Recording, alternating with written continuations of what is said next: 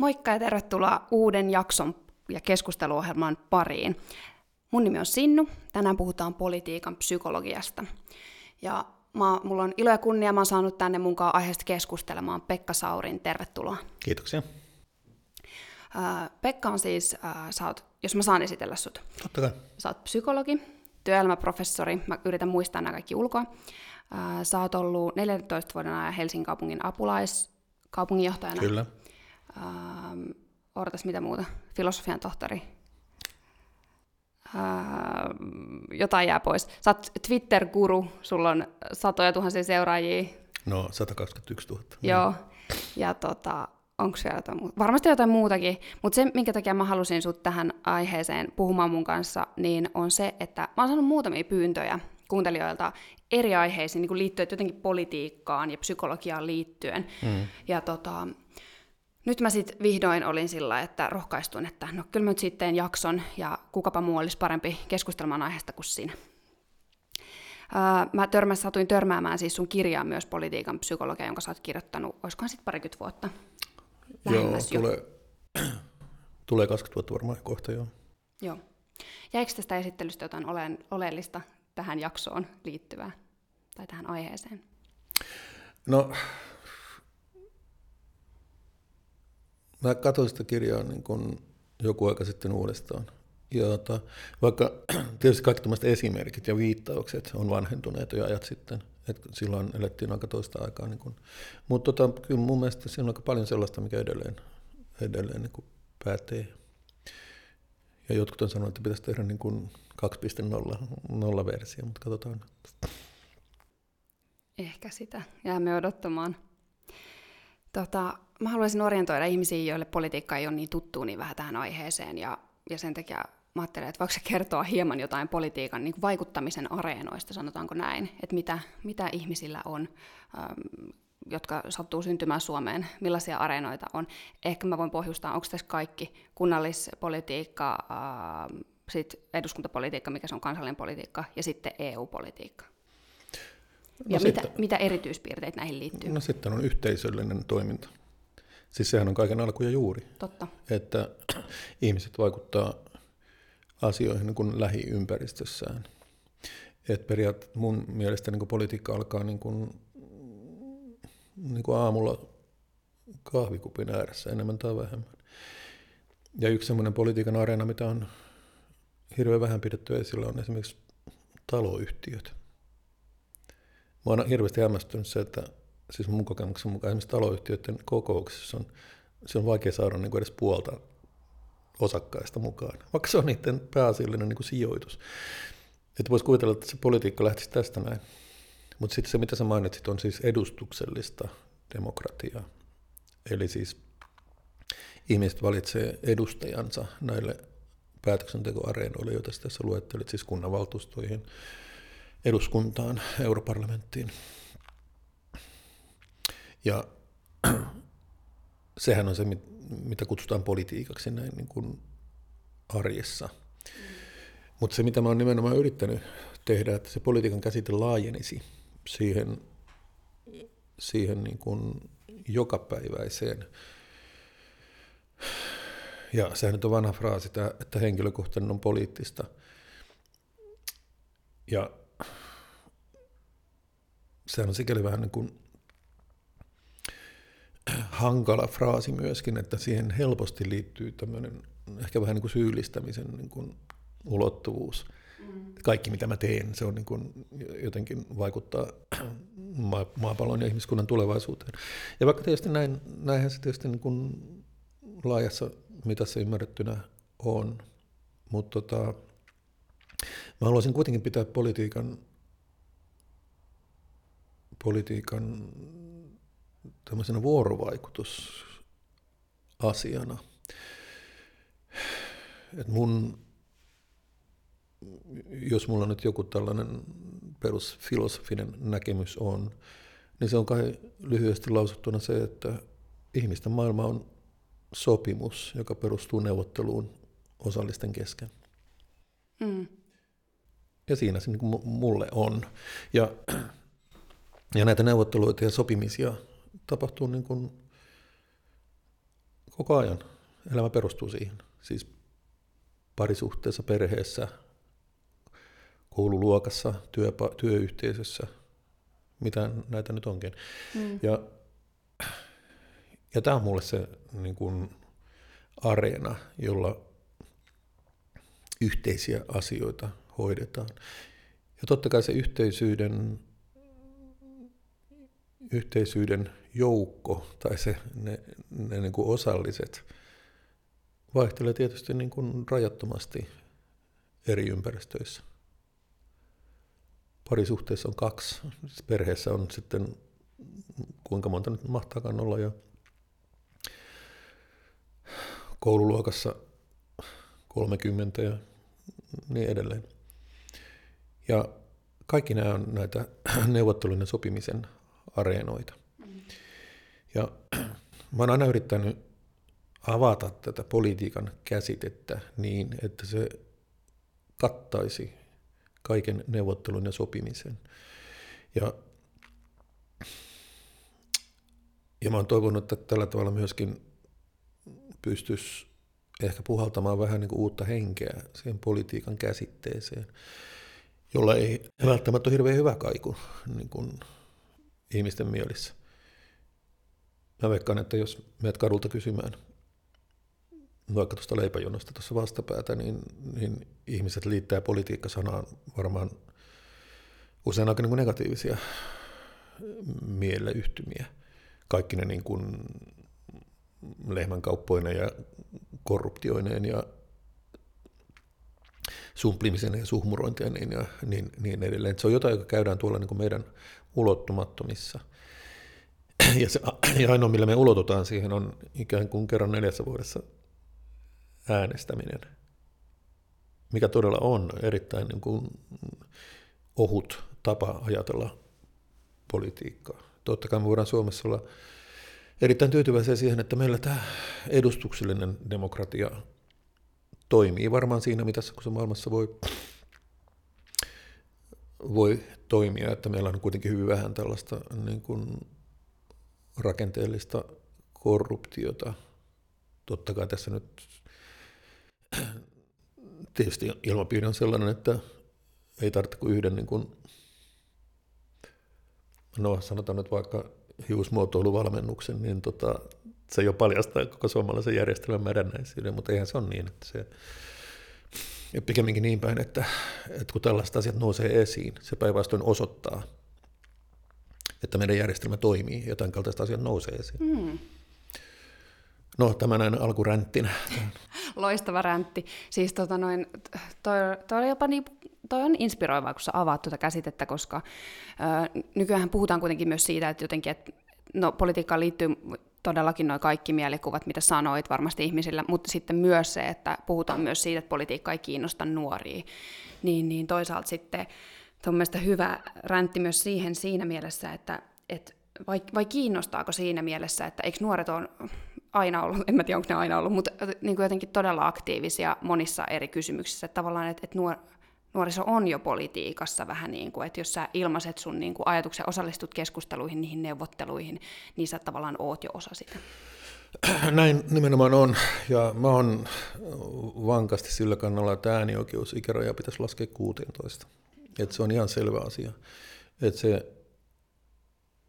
nuoret on, no Suomessa ja varmaan Suomen kaltaisissa maissa, niin jos vertaa tilanteeseen vaikka 50 vuotta sitten, tai jos mä vertaan tilannetta niin kuin mun omaan nuoruuteen, niin nuoret on niin kuin, ihan niin kuin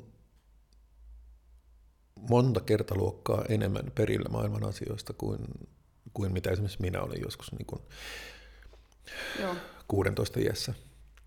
Ja, ja totta kai asiaan liittyy voimakkaasti tämä niin kuin viestintäteknologian kehitys ja etenkin erilaiset niin sosiaalisen median alustat, koska se vallankumouksellisuus, mikä niihin liittyy, on niin kuin kahtalainen. Että vallanpitäjä tai viranomainen ei pysty A enää päättämään siitä, minkälaista tietoa ihmisille annetaan ja etenkin mitä ei anneta. Ja toisaalta kaikki ihmiset voi lähettää haluamiaan viestisisältöjä seuraajilleen tai yleisölleen ilman, että siihen tulee ketään väliin. Siis ei meillä nyt sensuuria Suomessa ollut muutenkaan, mutta ei ole myöskään enää toimituspolitiikkaa, vaan että jokainen on itse oman mediansa päätoimittaja. Ja siis mä, mä katsoin, että siis mun, mulla on 120 000 Twitter-seuraajaa ja keskustelu on usein aika vilkasta. Tämä on isompi levikki kuin mun, siis useammalla tai kaikilla maakuntalehdillä Suomessa.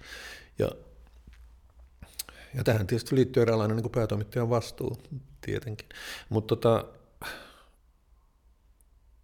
tästä johtuu se, ja ehkä tämmöistä niin koulutustason noususta se, että yhä nuoremmat on yhä paremmin perillä niin kuin siitä, mitä maailmassa tapahtuu. Ja varmaan ihmettelee paljon sitä, että mitä maailmassa tapahtuu ja miksi, miksi asiat on niin kuin ne on.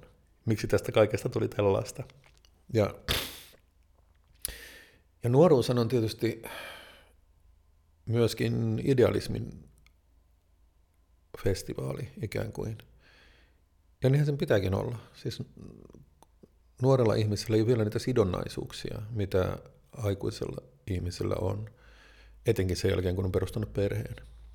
Se muuttaa aika tavalla, niin kuin, tai helposti pyörät osuu maahan, kun perustaa perheen. Ja,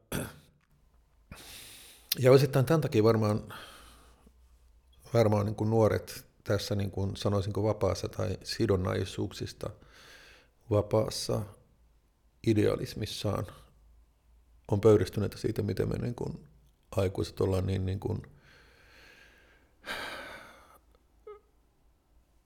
porvarillistuneita ja laiskoja ja, ja katsotaan kaikkea sormien läpi. Ja... Ehkä turvallisuuden hakuisia myös, tai jotenkin sellaista niin kuin tasaisuuden kai. hakuisia. Tasaisuuden, joo, joo, mikä mun kokemuksen mukaan liittyy niin kuin vahvasti niin kuin perheen perustamiseen ja lasten hankkimiseen. Et siinä se turvallisuushakuisuus tulee kyllä aika äkkiä niin kuin agendalle, jos, mm. tota, jos on lapsia. Ja, ja tämä nyt on se tehtävä, mikä meillä on edessämme, on se, että politiikka herätetään ikään kuin uudestaan henkiin, tai sanotaan nyt vaikka päivitetään. Mä en nyt halua dramatisoida sanomaan, että nollataan, mutta tota, se, se ei varmaan ole mahdollista. Mutta se, että niin kuin politiikka niin kuin aika ajoin palautettaisiin siihen ytimeensä, että mitä se nyt oikein meinaa, ja tota, että se on alun perin jotakin ihan muuta kuin, niin kuin tämä puoluesidonnainen politiikka, mitä meillä nyt on. Ja mistä itse asiassa varmaan se politiikan huono kaiku, sikäli kuin sitä on, niin se useimmassa tapauksessa on peräisin, siis kilpailevista poliittisista puolueista, jotka pyrkii maksimoimaan äänimääränsä seuraavissa vaaleissa ja käy periaatteessa vaalikampanjaa niin kuin koko ajan. Ja tämä yhteisten asioiden hoitaminen, vaikka niin kuin hallituspolitiikka, niin sekin on tällaista niin kuin puolueiden intressien yhteensovittamista tai niistä neuvottelemista. Ja, eikä siinä sinänsä niin kuin mitään ihmeellistä. Totta kai kaikki puolueet on, kerää niin kuin ääniä niiltä, jotka kokee, että tämä nimenomainen puolue vastaa parhaiten niin kuin mun käsityksiin tai odotuksiin. Ja niinhän se, tästä ei voi koskaan päästä mihinkään. Mutta tota, jos se johtaa siihen, että, että se ikään kuin yhteinen intressi, eli siis kansakunnan tai ihmiskunnan niin kuin intressi, peittyy näiden lyhyt aikaisten puoluepoliittisten intressien alle, niin siitähän, siitähän se tulee se niin kuin politiikan huono kaiku, kaikki ne niin kuin sumplimiseen ja suhmurointeen ja niin edelleen. Toi, ja tästä tuli jo niin kuin monta asiaa, minkä takia, koska mä halusin kysyä sulta, että minkä takia politiikan tekeminen on niin monimutkaista, mutta tuossa tuli jo niin kuin todella monta aspektia, mitkä jotenkin mutkit, mutkistaa sitä. Mm. Ja sitten ehkä toi, toi ydinkin jotenkin on aika niin sanotusti mutkikas, että, että mitä sä sanoit tuosta, että, että se on niin kuin neuvottelua, yhteisistä asioista sopimista, ähm, tällaista, niin, niin tavallaan se itsessään on jo käsittämättömän vaikeita mun mielestä, että siihen liittyy niin kuin... No onhan se vaikeita joo, ja, kun tota, ja jos tähän lisätään vielä vaikeusasteen lisäämiseksi se, että jokaisessa poliittisessa keskusteluympäristössä, sanotaan nyt vaikka puolueen eduskuntaryhmässä tai valtuustoryhmässä tai mitä nyt on, on hyvin, hyvin erilaisia ihmisiä, joilla on hyvin erilainen kokemustausta. Ja siellä saattaa olla tyyppejä, jotka on ollut esimerkiksi eduskunnassa, siellä on tyyppejä, jotka on ollut eduskunnassa 50 vuotta tyyliin, melkein. Niin kuin Ilkka Kanerva tai mm. Ben Zyskowicz. Ei se ihan ole 50, mutta aika lähellä. Ja tota, sitten on ihan uusia, nuoria tyyppejä, joiden tota, elämänkokemus ja varmaan kokemus niin kuin maailman touhuista on hyvin erilainen. Siis samankin puolueen sisällä. Ja sitten kun näiden ikään kuin kokeneiden konkareiden ja tulokkaiden kesken pitäisi myös saada sit se yhteisymmärrys aikaan sen niin kuin periaatteessa saman aatteellisen raamin sisällä – ja sekin on oma juttunsa. Ja, to, ja, ja, tota, ja usein sitten vielä sanotaan, että, tota, että pahimmat poliittiset viholliset on niin kuin omia. Että enemmän taistele äänestäjistä niin kuin toisten puolueiden ehdokkaiden kanssa, vaan oman puolueen niin, ehdokkaiden kanssa. toi on niin kiinnostava. Joo. Ja, tota, ja tästä, tästä tulee tosi usein, tästä on paljon, niin kuin, kuka tahansa poliitikko voisi kertoa sinulle paljon tarinoita siitä, miten niin kuin, paljon vaikeampaa tulla toimeen kuin omien kanssa kuin, kuin vieraiden, koska tota, kaikki tietää, että toisten puolueiden edustajien kanssa niin kuin annetusti ei olla niin kuin samaa mieltä. Se voidaan ikään kuin sivuuttaa. Voidaan puhua niin kuin muista asioista. Eikä niiden kanssa kilpailla äänistä. Ja tämä tekee tota, sen vieläkin helpommaksi.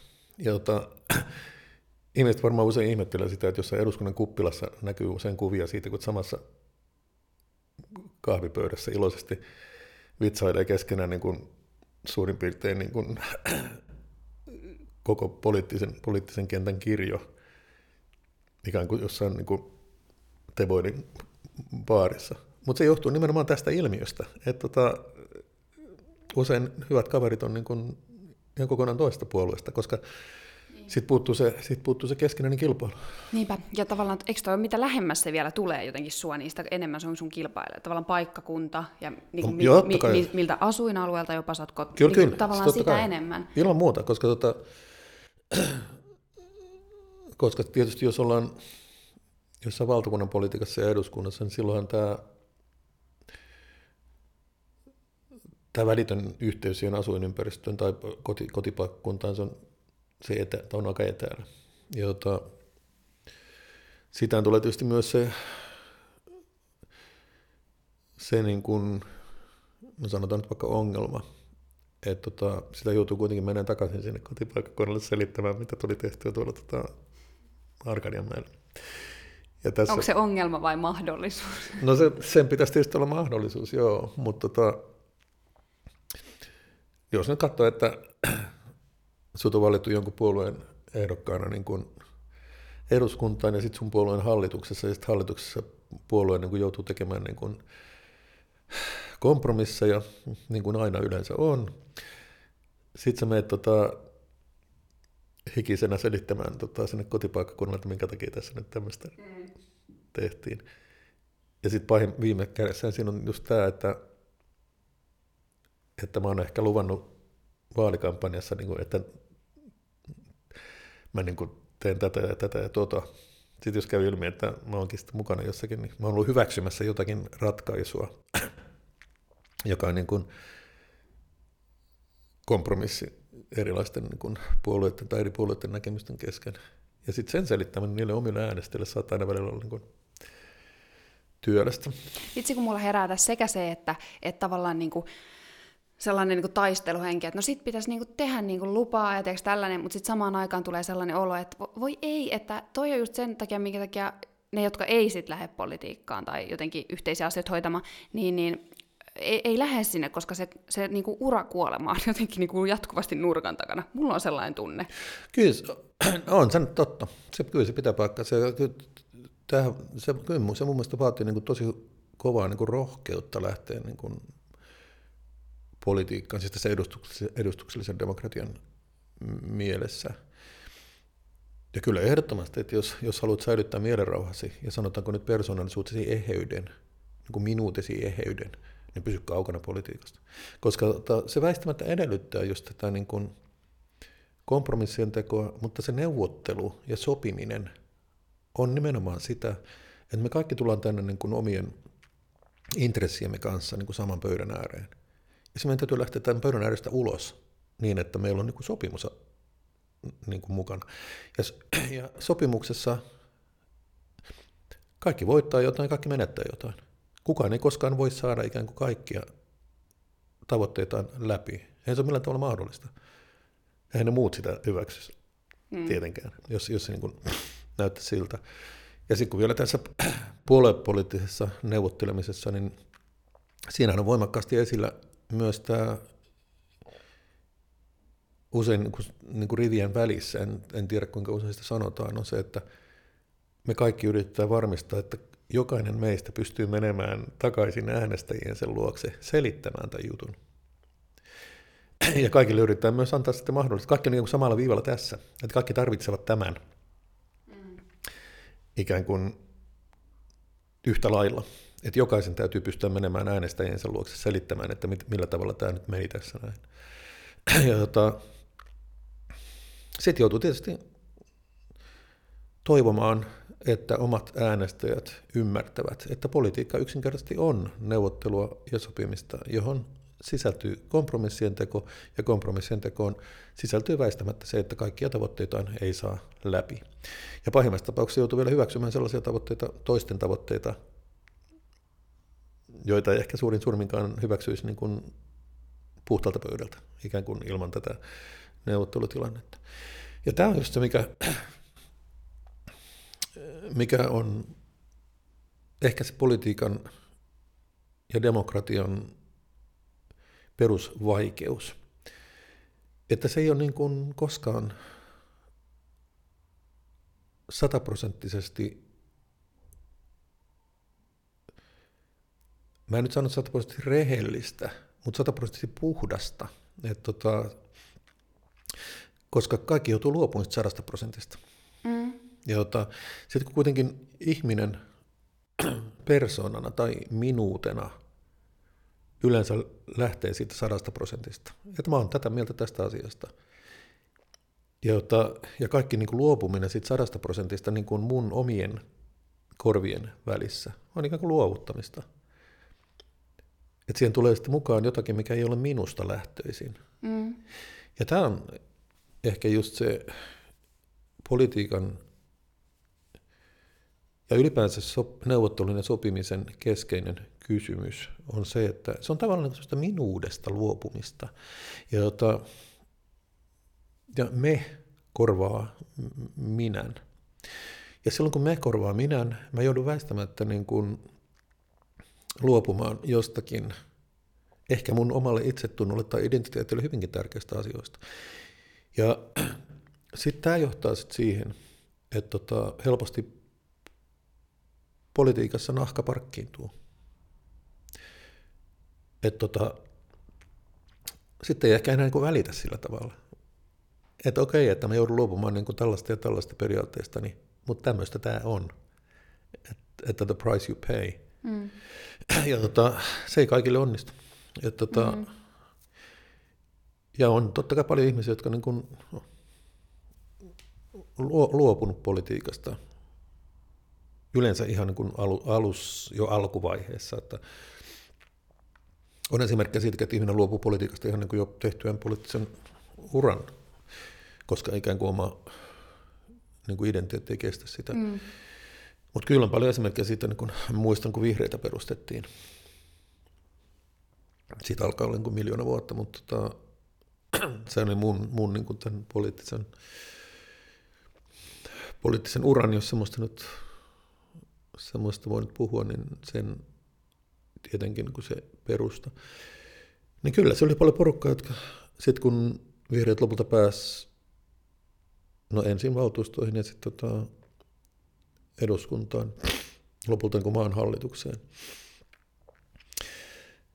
Niin kyllä se oli ihmisiä, jotka ei ollut, ei kyenneet ikään kuin tämmöiseen,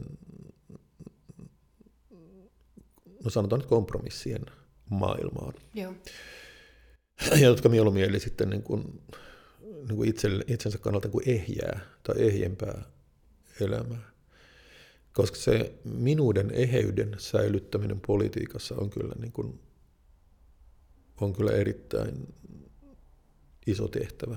Kyllä. Kuulostaa siltä, että siihen tarvitsisi olla niin kuin jonkinlainen superihminen, että se siihen pystyisi. Mä mietin, että mit, selviikö siitä niin kuin mitenkään, vai miten noihin pitää niin kuin suhtautua, että siinä säilyisi joku sellainen, koska toihin kuulostaa tosi jotenkin inhottavalta se, että jos se nahka aiheuttaa sen, se kova nahka aiheuttaa sen, että sä oot vähän silleen, että no kaikkea ei voi ihan tehdä niin kuin mun, vähän niin kuin minä, minä sanoisin tai mun omatunto sanoisi tai muuta, että et antaa kompromisseja, niin tavallaan, että johtaako se siihen, että antaa niinku kompromisseja helpommin, sitten jotenkin niinku laajemminkin, kun niitä tarvis antaa, tehdä niitä kompromisseja itsensä kanssa. No tämähän on just se kysymys.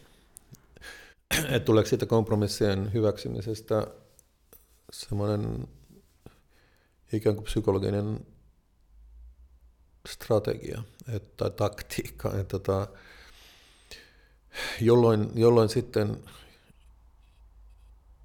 politiikasta tulee välineellistä. Et tota, mm. et silloin mä, mä saatan ruveta miettimään, että, että onko, siitä mulle itselleni, onko se mulle itselleni niin kuin edullisempaa, jos tota mä hyväksyn tämmöisen niin kuin kompromissien politiikan niin kuin, niin kuin annettuna, enkä edes yritä, yritä ikään kuin pitää kiinni niistä omista – alkuperäisistä tai taannoisista arvoistani ja ihanteistani. Mutta ei tämä hirveästi ero elämästä politiikan ulkopuolella. No toi on kyllä ihan hyvä pointti.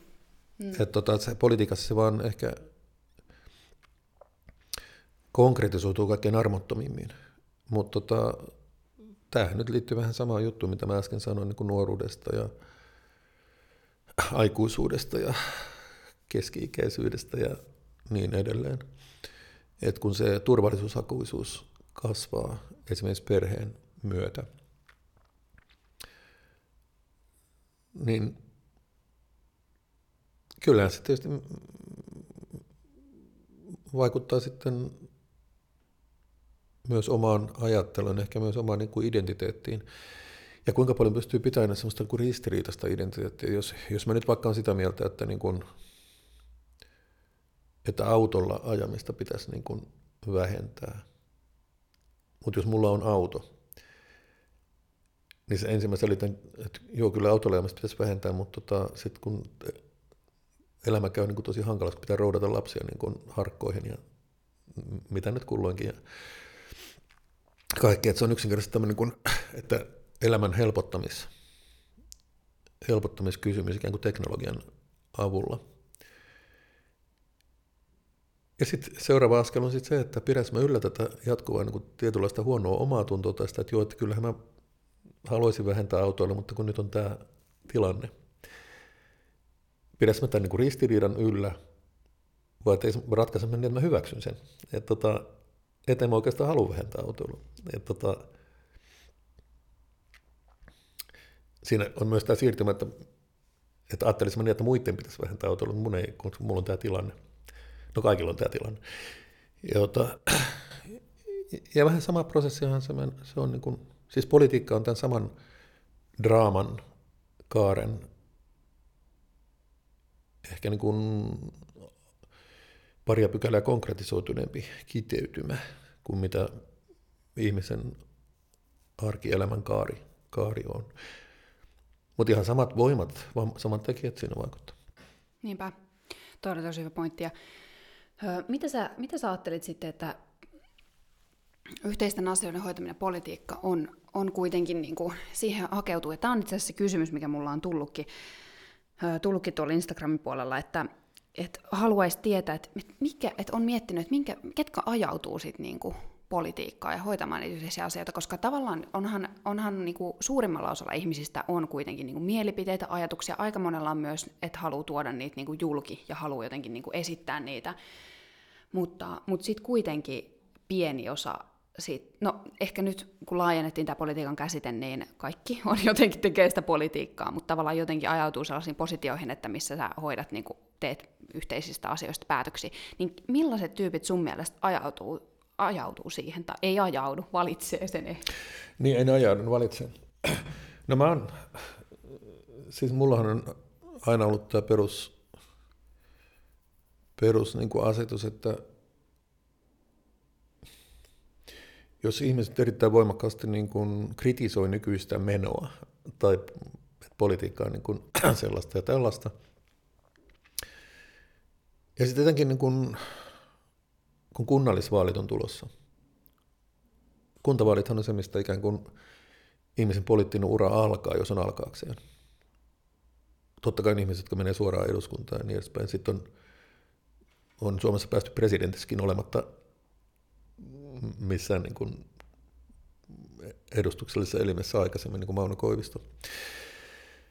Mutta se yleensä alkaa kuntapolitiikasta, joka on siis tämä lähidemokratia, lähiedustuksellinen demokratia, edustuksellinen lähidemokratia. Niin mä yleensä sanon tämmöisille ihmisille, jotka niin kuin on pöyristyneitä, niin kuin, että miten voi olla tämmöistä, että tervetuloa ehdokkaaksi, lähden messiin, niin katsotaan. Että sillähän se pystyy niin vaikuttamaan aika harva lähtee. Mm.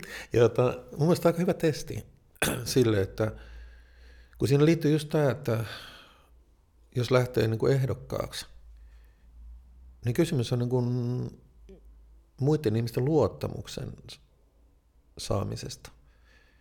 Ihmiset luottaa suhun sen verran, että haluaa, että sä edustat heitä päätöksenteossa. Sitten menee ja kirjoittaa sun numeron sinne niin kuin lappuun. Ja sitten jos tarpeeksi monta ihmistä luottaa suhun, niin sitten sä oot siellä päättämässä. Ja kannattaa lähteä. Ja, ja tämä on myös sellainen asia, mikä itse asiassa liittyy tähän, mitä mä oon puhunut nyt koko ajan. Tämä niin kuin politiikan ikään kuin päivittäminen, mikä pitäisi aina välillä tehdä.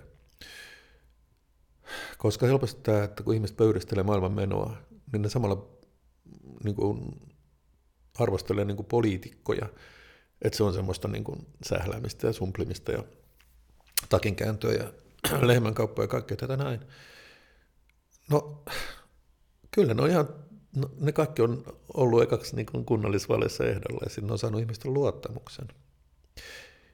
Ja päätellen siitä, että ne on edelleen siellä, ne on säilyttänyt sen ihmisten luottamuksen. Niin paljon kuin näitä lehmänkauppoja niin kuin siellä tehdäänkin ja kuinka mädännäistä se politiikka on, niin sinne vaan menee tuhannet ihmiset äänestää niitä. Ne saisi mahdollisuuden kirjoittaa ihan minkä tahansa numeron siihen äänestyslippuun, mutta ne vaan kirjoittaa sen saman tyypin numeron. Ja siinä se on, että tota, eikä kenenkään ihmisen niin kuin äänestys valintaa, eihän sitä voi arvostella. Mm. Se, sehän niin kuin demokratian niin kuin peruskysymys on se, että jokainen valitsee niin kuin oman parhaan harkintansa mukaan niin kuin kansalaisena. Siis totta kai niin kuin tekojansa ylipäänsä, mutta äänestyskäyttäytymisensä. Ja sillä sitten mennään. Ja ota, totta kai kaikki voi olla sitä mieltä, että, että ne on tyhmiä, jotka äänestää jotain muuta puoluetta kuin mun puoluetta, niin, mutta, mutta, mutta, mutta kaikki tietysti ajattelee, tai voi, voi ajatella yhtä lailla näin. Ja tämäkin on, kun katselee tätä poliittista keskustelua, ja ehkä niin kuin viime vuosinkin poliittista keskustelua, niin mä oon varmaan saanut ehkä jonkinlaisen niin kuin nössön ja lällyn maineen sillä, että mä jotenkin aina, tämä on varmaan tämä psykologin tausta, niin jokaisella ihmisellä on historiansa. Että jokaisen ihmisen maailmankatsomus ja mielipiteet ja, ja tota, puheet on peräisin jostakin niin kuin elämänhistoriasta. Ja jokaisella meillä on se elämänhistoria. Ja että jos jollakin muulla on erilainen elämänhistoria, joka on sitten johtanut niin kuin tietynlaisiin niin kuin näkemyksiin tai tietynlaiseen maailmankatsomukseen, niin, niin mun on vaikea pitää sitä sinänsä jotenkin niin kuin paheksuttavan. Että, tota, että näinhän se on mullakin. Mm. Ja sitten pitäisi vaan pystyä keskustelemaan sen niin kuin politiikan sisällöstä. Tähän on myös niin kuin iänikunnon fraasi, että asiat riitelevät eivätkä ihmiset, missä on kanssa niin kuin ihmiskunnalla vielä kyllä harjoittelemista. Mutta tota, mut mä aina välillä, mulla on aina välillä tullut sellaisia niin pistoksia tästä, että mä oon varmaan hirveän niin kuin lässy, kun tota mä ymmärrän niin kuin väärin ajattelevia hmm. ihmisiä. Tuosta, tuosta kyllä saa lässyn maineen, mutta se kannat, mun mielestä se on hyvä, kannattaa ottaa se silti, koska, koska sehän on niin totta. Ja itse asiassa tuosta mä haluaisin kuulla lisää, kun toi, mm, kun, kun sä ymmärrät eri lähtökohdista tulevia ihmisiä. Onko sulla näkemystä siihen, että kun mä aina jotenkin niin mietin, että millaiset ihmiset, kun joka tapauksessa aika usein on valittava se puolue, että mihin sä niin kuulut, sit jos lähtee ää, politiikkaan, niin millaiset tyypit valits, hakeutuu, millaisia niin kuin jotenkin jotain tutkimuksia kai siitä on niistä persoonallisuuseroista tai muista, että millaista on jotenkin konservatiivisempia, millaista on liberaalimpia ihmiset niin kuin persoonaltaan, mutta, mutta millaisia muita juttuja siihen liittyy, millaiset ihmiset hakeutuu, tai elämänhistoriallisia tekijöitä, tai näetkö siellä jotain trendejä, miksi ihmiset hakeutuu tiettyihin puolueisiin, koska mä luulen, että siinä on aika paljon myös jotain, jotain psykologisia tekijöitä. Näin voi olla, mutta tota, mä sanoisin, että ollaan kyllä aika syvillä vesillä. Et tota, jos ruvetaan miettimään sitä, että minkälaiset persoonallisuustekijät johtaa ihmisen niin kuin johonkin poliittiseen, poliittisiin valintoihin tai poliittiseen näkemykseen, niin mä sanoisin, että se menee vaikeaksi. Ja tota, mm.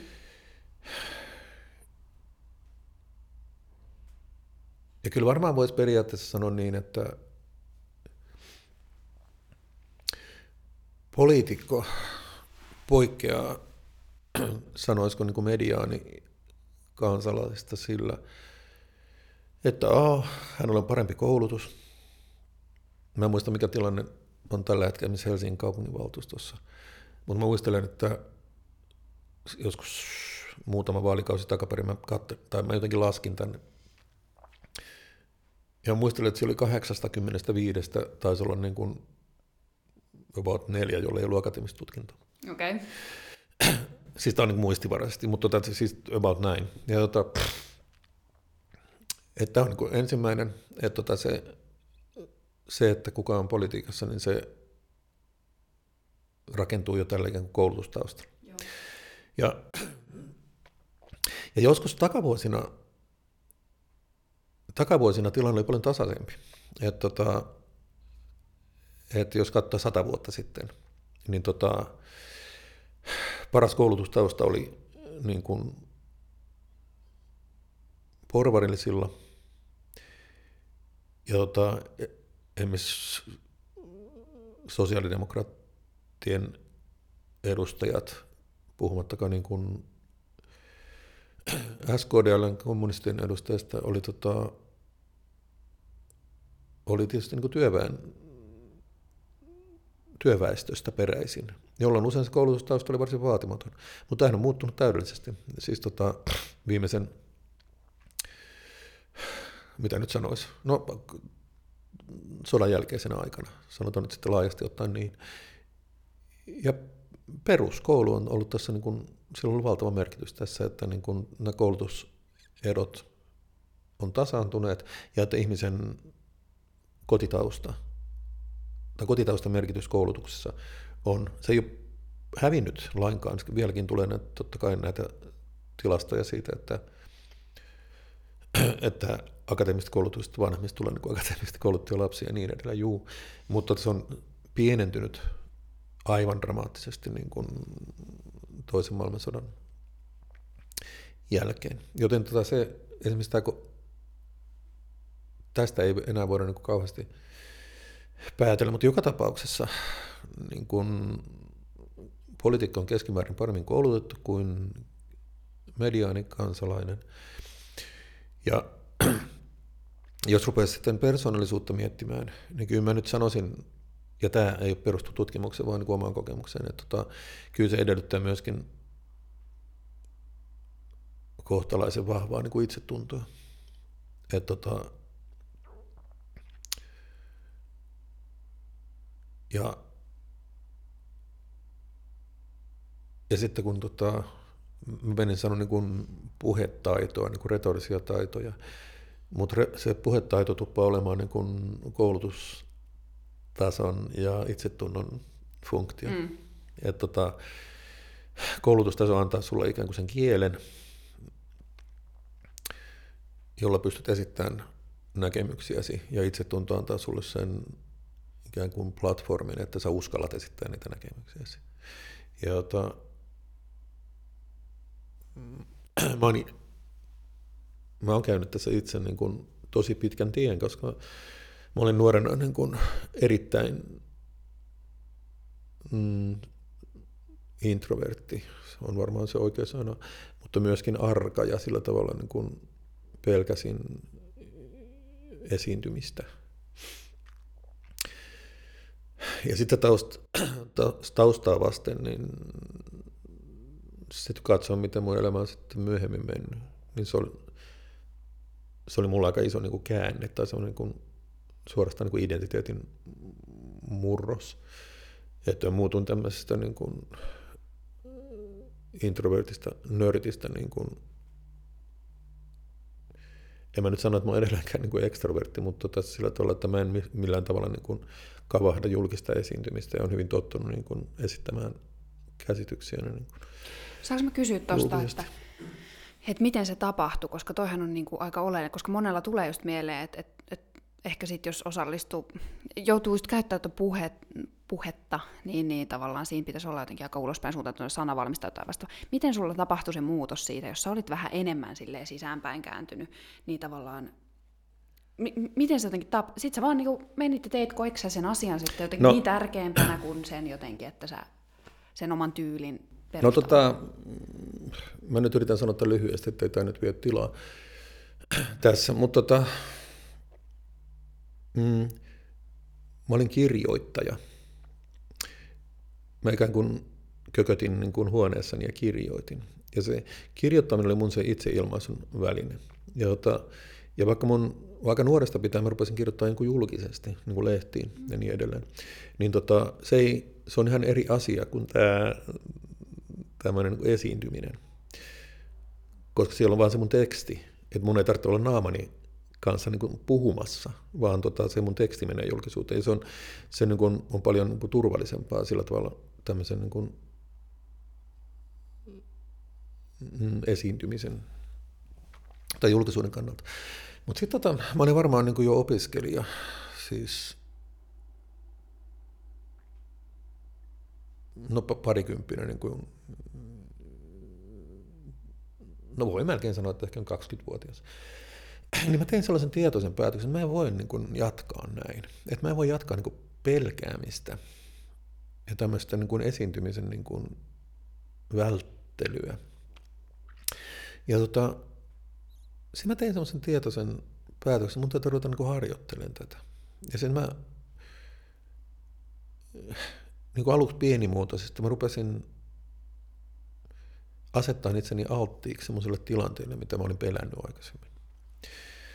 Ja tota, siis lähtien ihan sellaisesta ihan niin kuin alkeellisesta tilanteesta, että mä rupesin, että mä olin siihen mennessä, jos mä olin jossain ryhmässä, mikä nyt olikin, niin tota, mä en sanonut mitään. Mä tota, olin sellainen tarkkailija. Ja, tota, ja sanoin tosi vähän tai tosi harvakseltaan.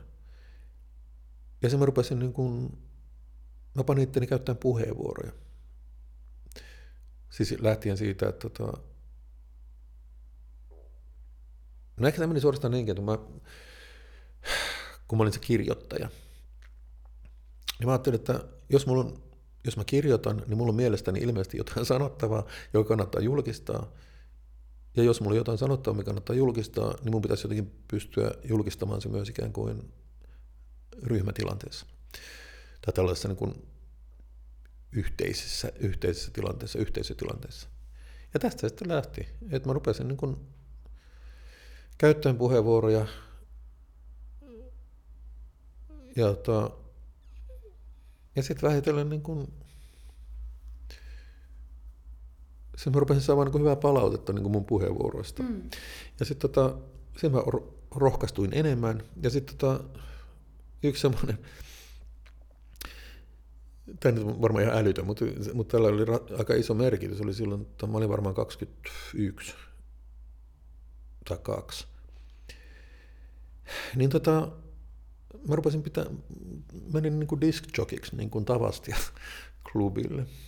No en mä, mä pitemmäksi mutta mä ikään kuin menin, menin ja niin kuin esitin tämmöisen konseptin, että tämmöistä voisi vetää siellä, ja sitten ne sanoi, että okei, okay, kokeillaan. Ja sitten mä vedin siellä niin kuin yleisön edessä niin kuin kolme vuotta joka maanantai niin kuin tämmöistä niin proge-diskoa.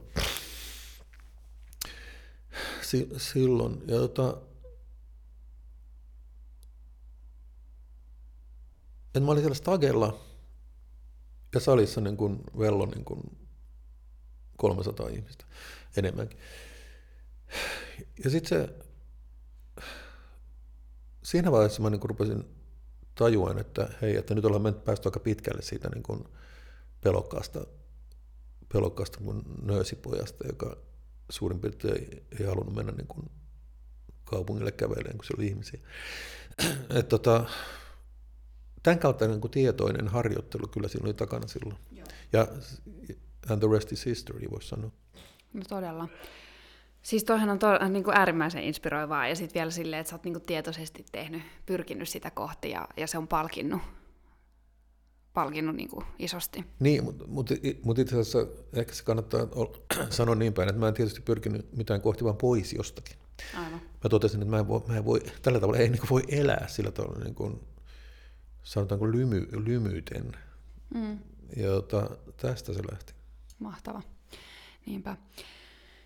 Tota noin, hei, mä haluaisin puhua vielä hetken siitä, kun, kun sä tota, sanoit, sanoit silloin aikaisemmin siitä vähän niin kuin politiikan nollaamisesta. Mm. Ja sitten toisaalta tuosta puhuttiin tuosta, niin kuin, äh, miten, miten some on muuttanut jotenkin niin kuin, neuvotteluasetelmaa, päätöksen tekemisen asetelmia.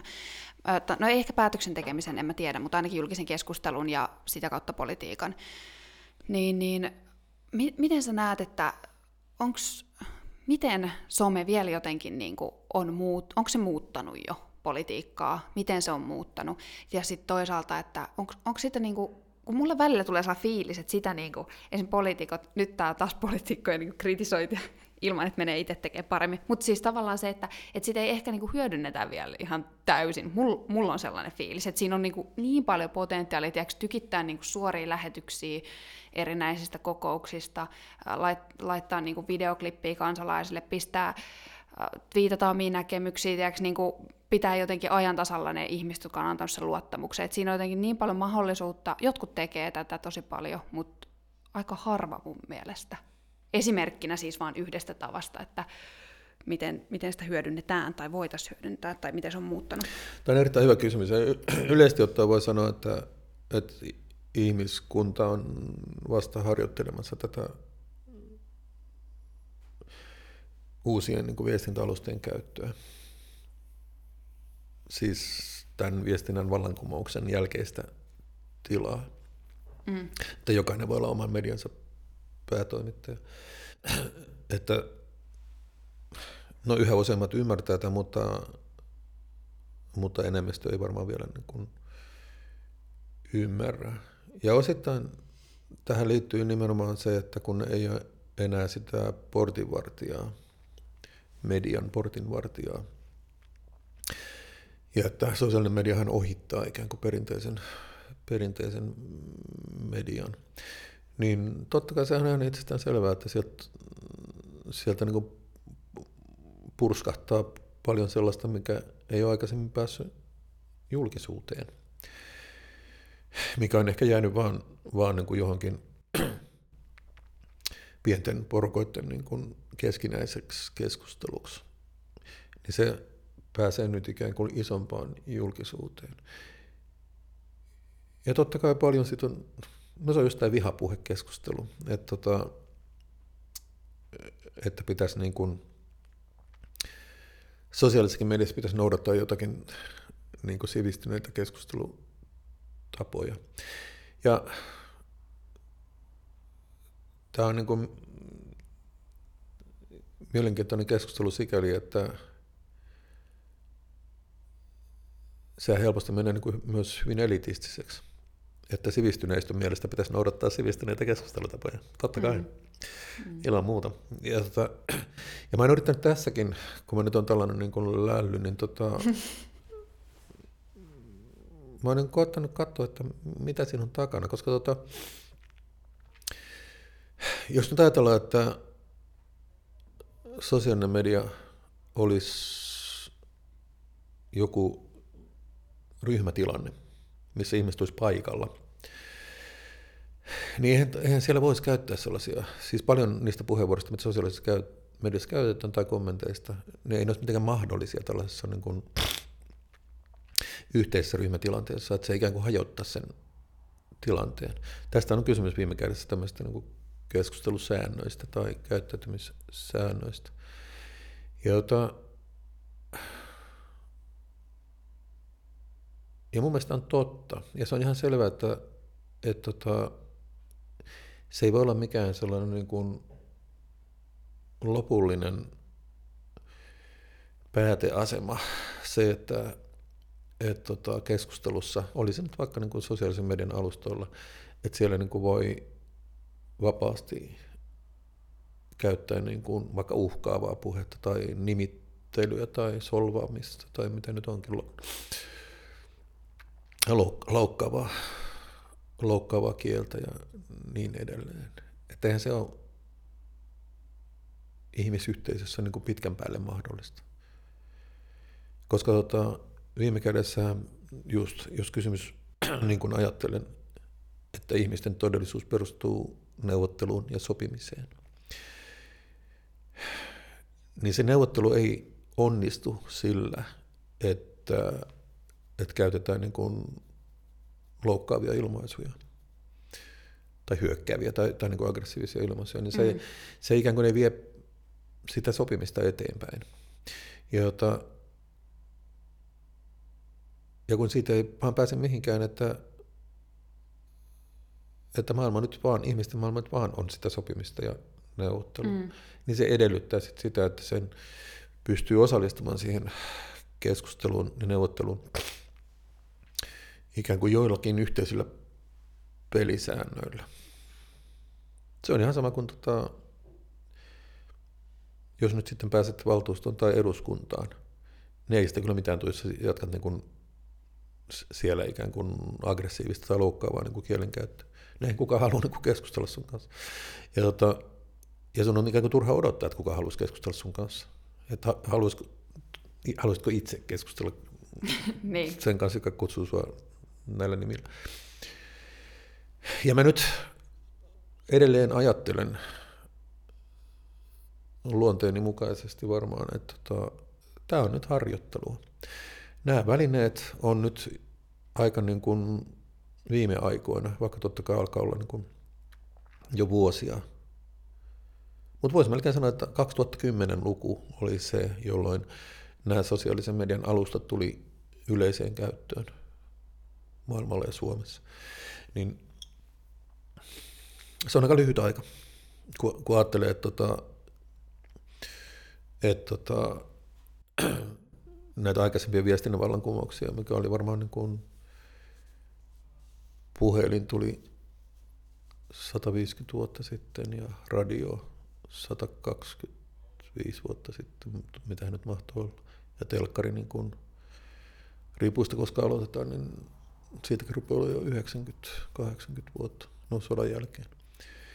Ja tämä on siis no Gutenberg 1400-luvulla, mutta tota, siis tämä sosiaalisen median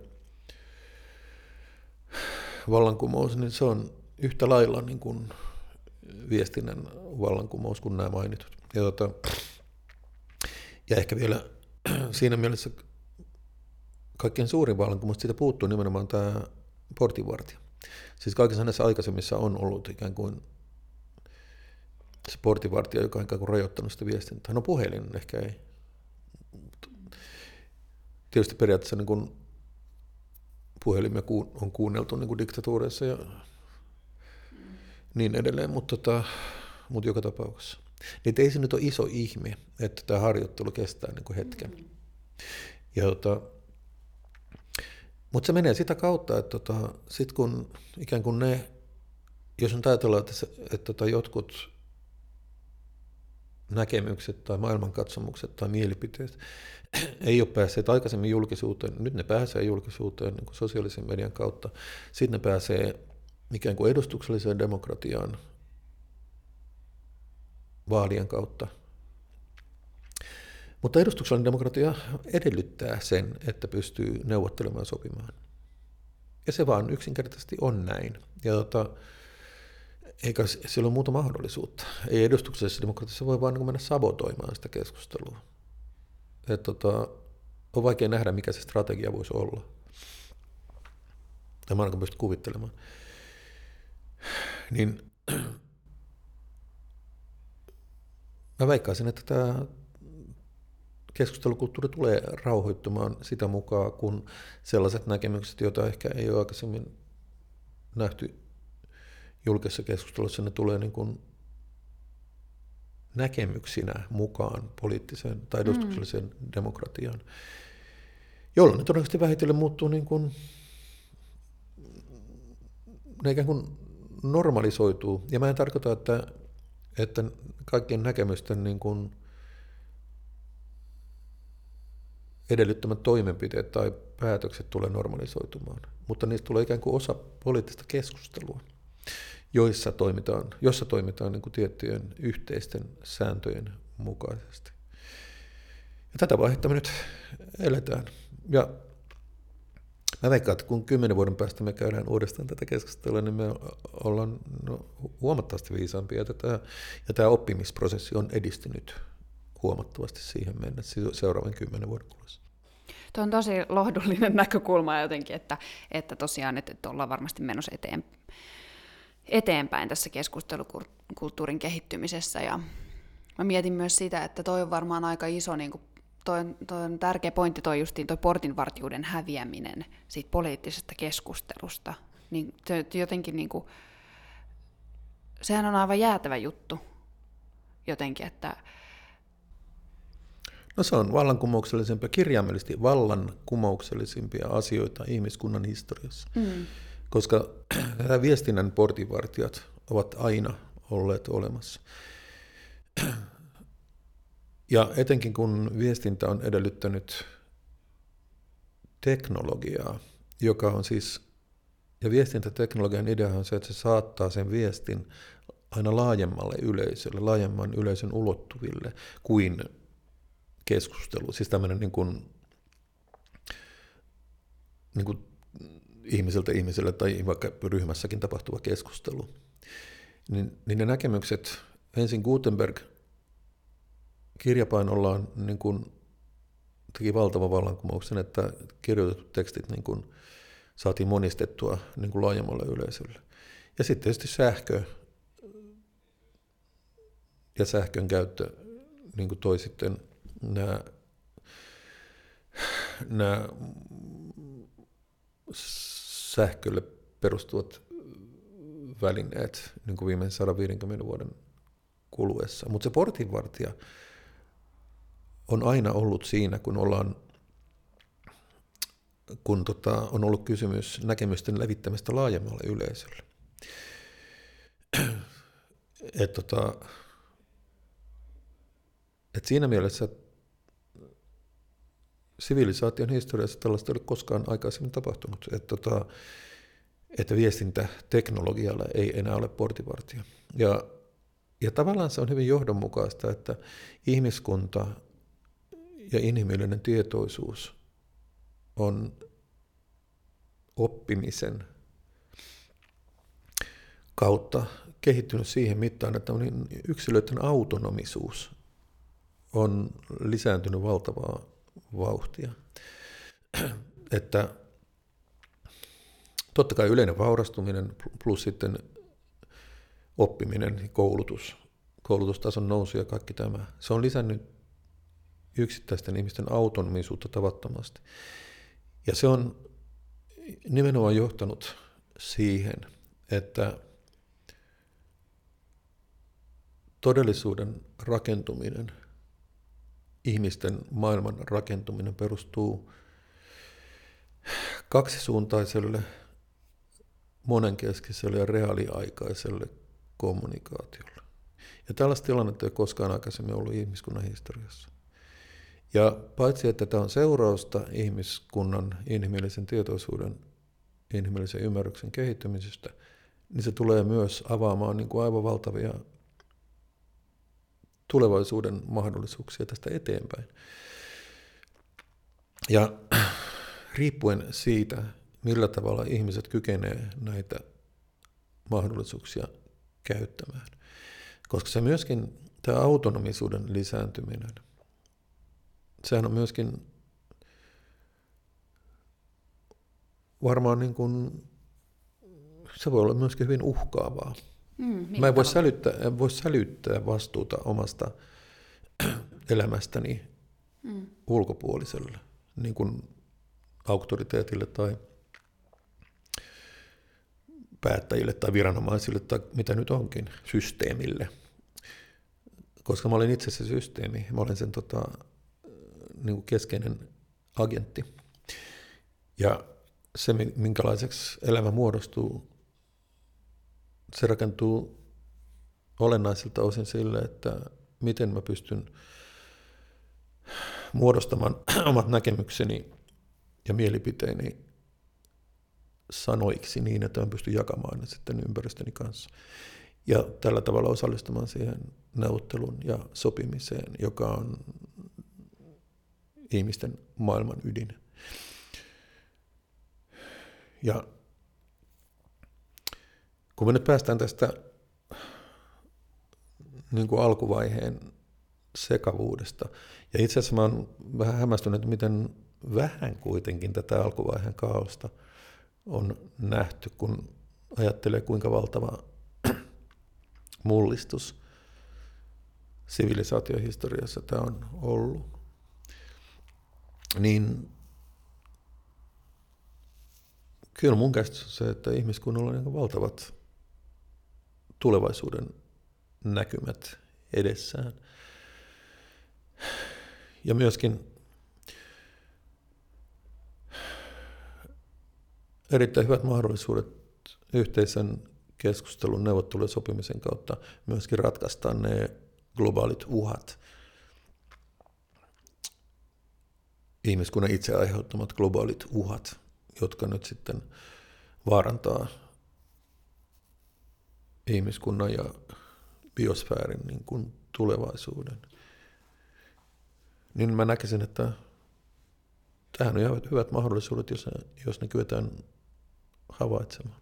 Millaisia asioita sä liität tuohon, niin että sä oot optimistinen ja jotenkin näet ne mahdollisuudet tulevaisuudessa? Mitä ne, mitä, millaisia, niin kuin, ei tarvitse tietää tietenkään, mutta siis tarvitaan skenaariot siihen liittyy, koska mulla tulee ainakin mieleen siis se, tai tuli tässä kun kerroit, että, että ainakin se, että jotenkin enempi ihmisten, enempi osa ihmisistä pääsee ääneen, eli niin kuin, silloinhan meillä on paljon enemmän niin kuin diversiteetti ja niin kuin siinä jotenkin ongelmanratkaisussa ja näkemyksissä ja tällaisessa, niin tulee ainakin se mieleen, että se on se hyöty, mitä me voidaan siitä saada, mutta mitä muuta? Mitkä on niitä tavallaan, mitä tämä ää, viestintäteknologinen mullistus, millaisia asioita se voi mahdollistaa? No sehän tietysti mahdollistaa myös, se avaa aivan uusia keskustelun areenoita. Ja se on avannut jo esimerkiksi sellaisen niin kuin keskustelumahdollisuuden, että kuka tahansa voi keskustella niin kuin kenen tahansa kanssa, jos, jos, jos se kuka tahansa on halukas siihen. Esimerkiksi jossain Twitterissä, niin kaikki voi seurata ketä vaan, ei tarvitse kysyä lupaa. Siis mä voin seurata niin kuin Joe Bidenia, ja, eikä mun tarvitse kysyä lupaa Joe Bidenilta, saisi seurata sua. Ja tota, sittenpä mä seuraan sitä. Ja tota, totta kai se on ihan selvä, että jos, tota, jos mä seuraan ihmistä, jolla on niin kuin 52 miljoonaa niin kuin seuraajaa, niin ei se nyt varsinaisesti varmaan niin kuin joka mun viesti niin vastaa ikään kuin tämmöisen sosiaalisen median hengessä. Mutta joka tapauksessa mä saan sen, mä pystyn niin kuin seuraamaan sitä. Ja, ja, ja jos joku niin kuin maailman tai valtakunnan päättäjä lausuu jotain niin kuin nyt, niin mä saan tiedon sitä nyt, ikään kuin reaaliaikaisesti. Ja, jota, ja tämähän tuo, tuo niin kuin ihan uuden ulottuvuuden niin kuin myös tähän niin kuin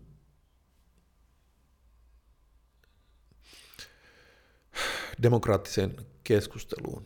Ja totta kai sillä varauksella, että, että tietysti niin kuin suuri osa niin kuin maailman tai valtakunnan päättäjistä, ne osallistuu keskusteluun vain sillä tavalla, että ne laittaa jonkun tiedotteen ikään kuin menemään, eikä sitten osallistu siihen keskusteluun. Mutta tota, ainakin teoriassa mä voin niin kommentoida sitä. Ja jos siellä on joku esikunta, joka käy läpi tätä palautetta, niin tota, siinä mielessä niin kuin mä ikään kuin voin ajatella, että mä saan, saan niin kuin tilaisuuden kommentoida asioita. Mutta tota, tämän lisäksi niin kuin, tämä on ehkä tällaisessa niin kuin vertikaalisessa suunnassa niin kuin kansalaiset niin kuin valtuutettuihin vallanpitäjiin. Mutta sitten tietysti myös tässä horisontaalisessa suunnassa, niin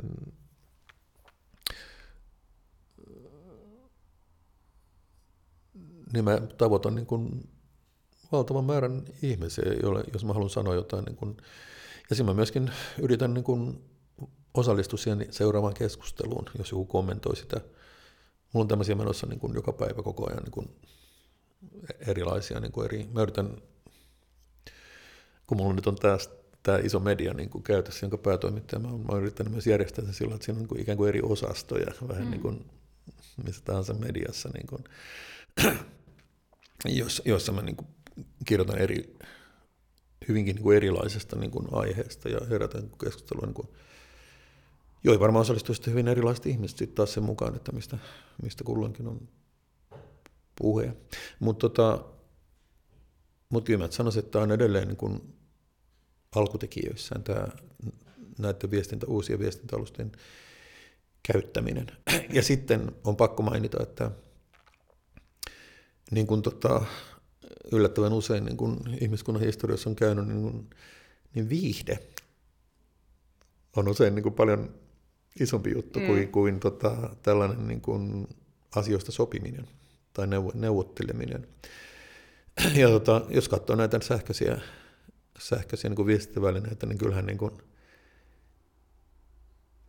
jos nyt vähänkin vertaa, vertaa tota, näitä sisältöjä, niin mä enkä mä edes tiedä, kuinka paljon tästä on tehty mitään niin kuin tutkimusta, mutta tota, kyllä mun veikkaus on se, että ihan viihde on niin kuin ylivoimainen näissä sisällöissä verrattuna, tota, verrattuna tämmöiseen niin kuin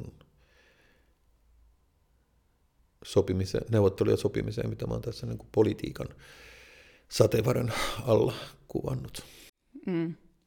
Leipä- ja sirkushuvit. Niinpä. Ja usein sirkushuvit on tärkeämpi. Se on jännä, se on mielenkiintoista, mutta toisaalta se on aika söpöä ihmisiltä. Mä luulen, että pelit on tuossa niinku ykkönen. Pelit on ihan valta, valtava juttu, mutta sitten tähän liittyy myös, no totta kai huumori, jos katsoo niin kuin, kaikki nämä meemit, mitä pyörii tuolla, missä on, missä on tota, Mua hämmästää että miten niin kuin eläimet on usein niin kuin voimakkaasti esillä. Mua mm. hämmästää hirveästi. Toisaalta, no mä en ole itse ole mikään varsinainen kotieläin ihminen, mutta tota, ei sen toisaalta ihme, kun katsoo, tota, kuinka paljon ihmisillä on kotieläimiä ja lemmikkejä. Ja yksi, jotta ympyrä sulkeutuisi, mä tulin just tuosta niin kuin Hurstin leipäjonon ohitse. Sitten siinä jälkeen oli, oli valtavat määrät niin kuin, tätä jaettavaa tavaraa, niin kuin ruokaa ja muuta. Siellä oli tota, pinolaatikoita, missä oli eläinten ruoka. Niin kuin tota, jaa. koira- ja kissan ruokaa, Joo. mitä, mitä ja, jaetaan ihmisille. Ja tota, tämä on niin kuin sarjassa, mutta täytyy vähän miettiä tätä asiaa. Joo, niinpä. Tota, mä mietin, että mistä mä vielä haluaisin jotenkin loppuun sun näkemystä ja mm, näkemyksiä, niin tota, tuli mieleen tosta, että millaisin keinoin jotenkin, sit kun, sit kun halutaan vaikuttaa muihin ihmisiin, millaisia keinoja sä oot nähnyt politiikassa, jos mietin psykologisia keinoja, ää, miten ihmisiin vaikutetaan. Mulla tulee ekana mieleen toisto, niin kuitenkin, että jos ihmiset kuulee, ja nyt, nythän on tota, jotenkin, mu- muistaakseni kun on tehty neuroneista tai aivotutkimusta, niin on vielä jotenkin se toiston tärkeys on jotenkin vielä tutkimusta vaan vahvistaa sitä, että jos ihmiset kuulee jonkun asian, niin seuraavan kerran kun ne kuulee sen, niin ne luulee todennäköisemmin, että se on totta. Ihan sama, että onko ne silloin kuullut sen, kun ne on kuullut ekaa kertaa, niin kuullut, että se on totta tai ei ole totta, niin ne uskoo siihen myöhemmin, ää, kun ne on kuullut sen, niin todennäköisemmin. Kaikkea tällaista, mutta varmaan toi toisto on aika yleinen, vai mitä mieltä? Toista on erittäin yleinen ja no mä oon miettinyt tätä paljon kyllä. Ja tota, nythän, no sehän niin kuin viime kädessä se kiteytyy siinä, että valhe ei muutu todeksi, vaikka toistaa sitä kuinka monta kertaa. Ja siitä jää kiinni. Mm. Että se, sillä voi ehkä vaikuttaa aikansa. Ja ehkä sillä voi vaikuttaa äänestäjiinkin. Että jos mä toistan jotakin, jotakin niin kuin asiaa riittävän paljon, niin tota, ihmiset rupeaa uskoon siihen toisaalta just tämän, sanoisiko niin kuin neurologisen ilmiön kautta, mutta toisaalta myös tämän, että kyllähän tästä täytyy jotain olla, kun sitä puhutaan niin paljon. Et siinä hämärtyy se, että, että tota, miten päin se menee se kausaliteetti. Siis tota käytetään yllättävän usein mun mielestä. No joo, että ei savo ilman tulta näes. Mm. Se on just tämä, että eihän sitä muuten puhuttaisi. Mm. Ja tota, vaikka niin kun se, että mä vaan päättäisin ruveta toistamaan jotain asiaa toistamasta päästöön, toistan sitä niin jokaisessa puheenvuorossani, niin vaikka, vaikka tota, se tuli sen savun takana, olisi pelkästään tämä, että mä oon päättänyt toistaa tätä näin, niin se kuitenkin niin kuin, osittain niin kuin toimii. Mutta viime kädessä tästä jää kiinni. Että tota, et jos, se, jos mä toistan jotain asiaa, mikä ei ole totta, niin kyllä mä jään sitä kiinni. Kyllä tota, siis nimenomaan tässä avoimessa viestintäympäristössä, niin kyllä tulee niin kuin, ihmiset osoittaa, että se ei pidä paikkaansa. Se on kyllä varmasti totta. Siis, mutta ei, ei ehkä heti, mutta, se, mutta siis loppuviimeis kyllä. Ja, ja sen takia se toistaminen ei niin kuin sinänsä ole kestävää. Paitsi, että Metodi. toisaalta sit toistohan on myös niinku oppimisen väline. Että sitten tavallaan niinku, joitain asioita meille on niinku hyvä toistaa. On, mutta tässä, joo, totta kai on hyvä toista. Ja nyt esimerkiksi tässä korona-aikana, kun, mikä on mielenkiintoista katsoa, kun tota, just tämä, miten pitää toimia. Että siis nämä korona, onko se nyt viisi ohjetta vai mitä mm. nyt on, on THL on tiivistänyt näin. niin siinä on se toinen puoli asia, että se on hyvä toistaa, mutta toisaalta toisto kyllästyttää. Mm. Ja, tota, mm. ja sitten, jot- jotta se tehois, se ohjeistus, niin näyttää siltä, että se vaatii myös jonkinlaista vaihtelua, että tota, vähän niin kuin semmoista no, tuoreuttamista, päivittämistä, että, tota, että se voidaan ikään kuin uutisoida uudestaan. Että jos on, jos on sama aina, niin sitä ei uutisoida. Mm. Toisto ei ole uutinen, vaan tota, selkeästi kun kuuntelee ihmisiä niin tota, tai katselee, niin ihmiset vähän niin kuin huokasee raskaasti jo, että tämä nyt on kuultu miljoona kertaa, mutta toimitaan nyt sitten näin. Mutta tota, se, usein se niin kuin virkistää ihmisten huomiokykyä, että tota, se muotoillaan uudestaan tai jotenkin niin tuoreutetaan. Mm. Joo, toista. Mutta mut tässä ollaan myös vähän sen, sen äärellä, että missä määrin me pidetään ihmistä ikään kuin tämmöisenä mm, neurologisena mekanismina, johon voi vaikuttaa niin kuin sillä tai tällä tai tuolla. Koska sit silloinkin kannattaa kysyä, että kuka puhuu. Voidaanko minunkin vaikuttaa mm. tällä toistella, vai onko se minä, joka niin kuin mietin, millä tavalla mä vaikutan muihin. Ja sen takia mä mieluiten aina menen ikään kuin sen merkityksen kautta, koetun merkityksen kautta. Eli siis politiikassa. En, siis mä en mä en nyt ainakaan muista, että mä olisin hirveän niin kuin systemaattisesti käyttänyt tällaisia, sanoisiko niin sanottuja psykologisia tai niin kuin neuropsykologisia keinoja, niin kuin tuo toisto. Toisto on vaan, vaan yleensä tällaisia niin kuin merkityksen kautta asian, asian esille tuomista. Että mä yritän tavoittaa ihmisissä ja mahdollisimman monessa ihmisessä sen, mikä on heidän omassa kokemusmaailmassaan merkityksellistä. Ja, tota, ja jos mä siinä, kyllä mä siinä tunnustan kyllä, että kyllä mä oon siinä käyttänyt sellaisia merkityksiä, ehkä joskus suorastaan vähän niin kuin arkkityyppisiä merkityksiä, joiden mä ajattelen niin kuin kouraisevan ihmistä myös tunteenomaisesti. Ja sen takia mä oon, ei tämäkään hirveän järjestelmällistä ole, mutta tota, kyllä mä oon mielestäni ollut aika tietoinen siitä, että minkälaisia tunnekokemuksia mun viestit esimerkiksi sosiaalisessa mediassa herättää ihmisissä. Et mä yritän mennä sillä tavalla niin aika syvälle tai, mm. tai näiden niin kuin pinnan alle. Ja silloin, silloin puhutaan tietysti niin kuin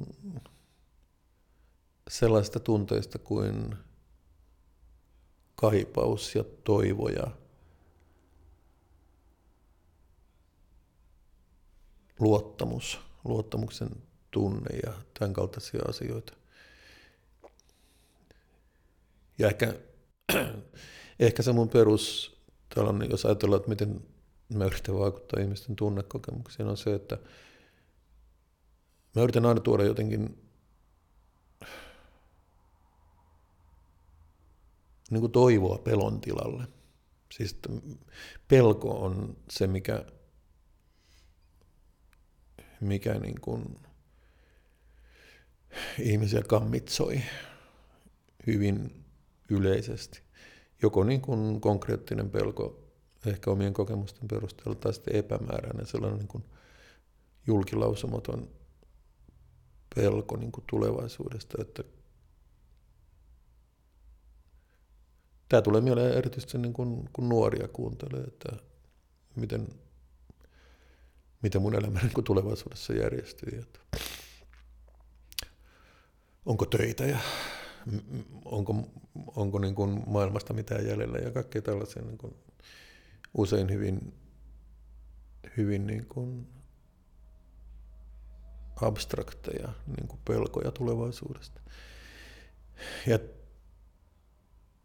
ja niihin mä yritän, yritän niin kuin päästä ja vaikuttaa sitten niin kuin sanallisesti, koska sanallisuudestahan yleensä on kysymys. Ja mun mielestä on niin poliitikkojen velvollisuus niin kuin hälventää ihmisten pelkoa. Ja totta kai, niin kuin, jos mennään vielä pitemmälle, niin tota, Siis mun mielestä elämän tarkoitus on niin kuin kärsimyksen vähentäminen. Et tota, se on niin kuin sellainen, mihin, mihin mä aina niin kuin päädyn, tai mistä mä en pääse enää sitten niin kuin pitemmälle. Että niin kuin kärsimyksen vähentäminen maailmasta on niin kuin ihmisen elämän se perimmäinen tarkoitus. Koska ja ehkä sitä pitää avata sen verran, että, että mä joskus ajattelin, että onnellisuuden lisääminen. Onnellisuutta ei kannata niin kuin metsästää. Se tulee ja menee. Et tota, kannattaa tavoitella niin kuin merkitystä. Että onnellinen se, jonka elämä on aina merkitystä. Siinä tulee usein niin sitä onnen tunnetta niin kuin mukana. Mutta jotta ihminen pystyisi tavoittelemaan niin kuin merkitystä, niin se edellyttää ensin niin kuin kärsimyksen ainakin vähentämistä ja sen poistamista, jotta sillä merkityksen etsimisellä jää voimia ja mahdollisuuksia. Ja sen takia niin kun elämän tarkoitus on kärsimyksen vähentäminen, mikä on myös tietysti niin kuin politiikan tarkoitus. Kärsimyksen vähentäminen, jotta ikään kuin merkityksen etsimiselle jää voimia. Tuo on niin hyvin sanottu, että mä en lähde enää sössimään tätä loppua, loppua tässä sen kummemmin. Mä haluan jättää ihmiset ehkä tuohon ajatukseen. Ja, ja toisaalta, toisaalta myös tuo ajatus siitä, että aina, että mitä sen, kun nykyään puhutaan hirveästi siitä, että faktat on niin tärkeitä ja muuta, mutta aina myös niin se, että, että onko se sun, sun sisältö tai mitä sä tuotat omassa pienessä tai isossa poliittisessa ympäristössä, niin myös se niin mennään aina sen jotenkin syvemmälle, että mitä tunnetta se välittää ja meneekö se tähän isoon kontekstiin. Nyt mä rupesin kuitenkin pilaamaan tätä loppua, joten mä lopetan tähän. Eli tota, uh, Tämä oli tosi kiinnostava keskustelu ja antoisa keskustelu. Mä olisin voinut puhua tästä, tai sä olisit varmaan voinut puhua tästä vielä, mm, kuinka, kuinka, kuinka pitkään, mutta tota, päätetään nyt tähän. Kiitos paljon Pekka, että olit mun vieraana puhumassa tästä. Kiitos kaikille katselijoille ja kuuntelijoille. Ja kertokaa toki, mitä ajatuksia tämä herätti, niin vaikka jos katsotte YouTubessa, niin vaikkapa siellä kommenteissa ja, ja lähtekää mukaan vaikuttamaan. Moikka!